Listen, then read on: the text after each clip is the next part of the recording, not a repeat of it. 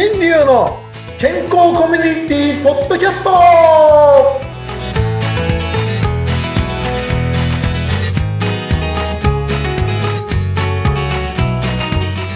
ミスターマウスピースこと大橋新流ですはーい。今週もよろしくお願いします。お相手はフリーアナウンサーのうなみくよです。よろしくお願いします。よろしくお願いします先生、私、最近ちょっと歯の調子が良くなくって。ちょこんな。いや、最近というかもうずっとね、歯に関してはもう課題でもあり治療中なんですよ。で、まあ手入れもちゃんと歯医者さんってやってるんですけど、いよいよその差し歯をしてやったところの土台が割れちゃって、インプラントにしちゃったんですね。で、今手術した後なんですけど、おおよくそう頑張ってます。そう、はい。なんとか、もうしょんないですよね。それで、その時に、まあ、最初ね、手術した後ってこう磨けないからっていうことで、マウスウォッシュをいただいたんですね、歯医者さんから。はいはいうん。で、マウスウォッシュ、今、その歯医者さん指定のやつだから割とこうマイルドなんですけど、以前使ってたマイあの、ウォッシュは、割とその市販のやつって結構刺激が強いなと思ってて、なんかそういうので、こう、いいもの、そうじゃないものってあるのかなってふと疑問に思いました。教えてください。マウスウォッシュはいうん。本当にうんもう何か受ける前に相談していただければと思うような話なんですが、あの、マウスウォッシュの話をするとですね、皆さん、あの、大変聞き苦しい回になると思います。ねえーまたこれはやめた方がいいよとかって言うんでしょ、きっと。違う？これね、み、みんなで、えーってなっちゃうかもしれないし、あと、あの、業者をね、敵に回しちゃう？はい、敵に回して本当に殺されるかと思うんですけど、あの、えー正直な話ですね、マウスウォッシュは何使ってもいいと思います。あ、自そうなんですか？っていただければうん。うんうんで、えっと、ある実験をしたことがあります。巷でいうマウスウォッシュをですね、はい。あの、僕はな、あの、個人的には使いたくなかったので、すごく刺激が強くて。あはははは。で、トイレに流してたんですよ。香りが、香りが良くなるだろうと思って。すごい口の中にね、入れて刺激が強いので、強いね。うん。じゃあトイレの掃除に使おうと思って、それを入れてガーって洗って掃除してたんです。本当？うん。そしたらほら、指摘がつかないとかいろんなこと言うじゃないですか。そうね。だから同じかなと思って試してたら、綺麗なんです。綺麗になった？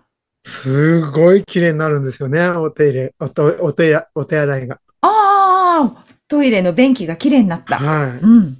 ほんで、フッ素コーティングまでしてくれるんですから。おお、そうか、そうだね。ものによってはそうですよね。ね。お、こんな、すごいな。これだけで十分じゃないかなって思ったんですね。うん。で、本当にですね、あ、こんなに素晴らしいものがあるんだって言うんだけど、どうしても刺激が強くて嫌で。で、僕はつか、ね、個人的には使わなかったんですけど、うん。ただ、ちょっと不思議に思ったことがあったんですよ。これ何が入ってるんだろうって。うん。で、何が入ってますかっていうと、いろんなものが書いてありました。あ、確かにカタカナの文字がいっぱいあります。カタカナのね。うん。もう多分これが日本語古来のカタカナ文字ってやつでしょうね。ね、寝台文字とかいうね、なんかありましたけど、もう何書いてるのかよくわからない。うん。で、これって多分どっから作られたんだろうなんて考えたときに、多分ほぼ間違いなく石油から作られたんじゃない、合成されたんじゃないかなって話になります。うん。そういうふうに考えたときに、じゃあただ水を流す。歯磨き粉のね、話をした時もそうでしたけど、それを油水で水に流すって本当に良かったんだろうか、みたいな。話になります。そういったことを考えたときにですね、えー、いくら、ね、なんかあったとしても、そのまんまずっと水に流すこと、石油製品を水に流すってのは、ちょっと僕としてはやりたくないなっていうことで、ど。ほんで、まあ前にね、歯磨き粉の話をしたときに、1人2グラム使って1億人使ったら2億グラムですよっていうお話をしたと思います。うん。うん。だから口の口々も本当にね、10cc 使う、20cc 使うを、もし1億人の人がやったら、20億ミリリットルが海に流れていくわけです。ああ、そういうことか。環境には決して。うん。そんな数量のもの、この間ね、なんか大阪の方で、タンクローラーが、タンクローリーだからなんかがこう、ひっくり返って。川に洗剤が全部流れちゃったっていう時期ありましたよね。本当に、私たちは本当に地球を汚しに来てるんじゃないかなって僕は思いました。ええ川全部が泡だらけ。ー。ほんで、昔、確かブラジルの方とか、うん。そういったところも産業でいろんなことで川が汚れていて、土木臭い匂いがしてたっていうことを直したっていう、えー宇宙船地球号というドラマ、うん、ザ番組かな、昔あった。そういった中でやってました。うん。で、今問題が一つ、ガーナという南アフリカのところにもあります。今そのブラジルの方は良くなってきたっていうことで、ある女の子が一生懸命頑張って、今もう大人になっちゃいましたけど、はい子供の時なんか臭かった川が今綺麗になって川、魚が戻ってきたなんて言ってました。で、今も、今ガーナって言いましたけど、ガーナの方が深刻らしくて、うんあのガーナって言ったらみんな真っ黒い人たちがいっぱいいて、もう自然の中だけみたいな。ええそうですよね。なんかカカオとかチョコレートのなんか産地のイメージがすごいありますね。ところがやっぱりそこに利権がいろいろ入ってきまして、やっぱりこういろんなね、巷であるファーストフードが入って、ゴミだらけの街になってるそうです。そうですか。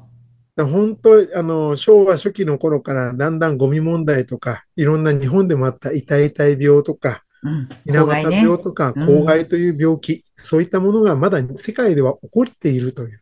なるほど。しかもそれも全てごく一部の人のお金儲けのためだったっていうことなんですね。そういったところまで大きく話を持ってっちゃって、じゃあマウスウォッシュの話だったんじゃないの？なんて話そうだねうんですけど、うん。そのマウスウォッシュの原原材料が誰の利益のためにあるんでしょうか？おーそういう考え方したことなかったな。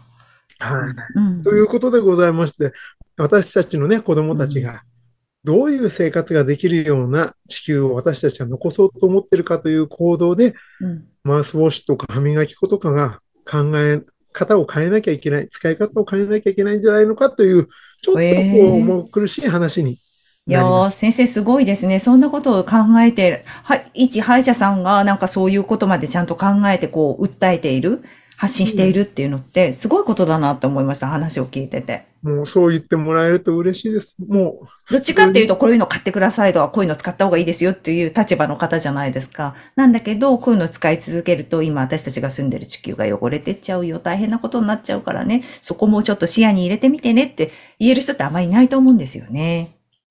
ね、よく言われますもん。じゃあうんお前は売るなっていう。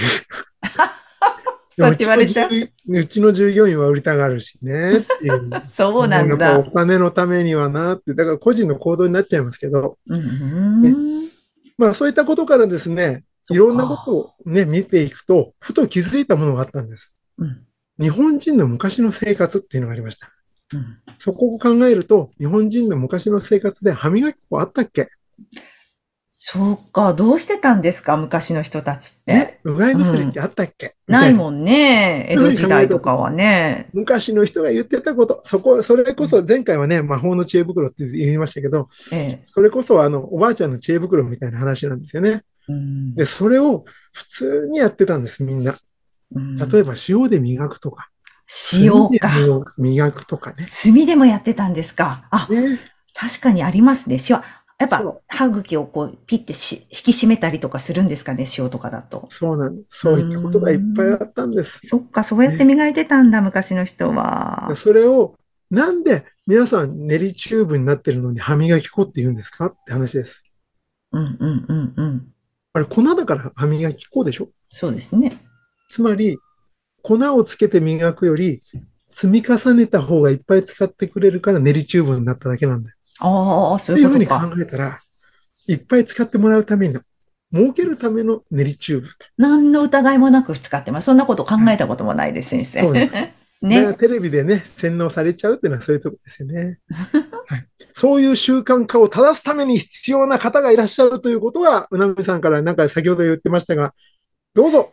はい。あの、ポドキャストでね、古川武さんっていう習慣化コンサルティングの方がいらっしゃって、人生を変える習慣化っていう番組をポドキャストでお話しされています。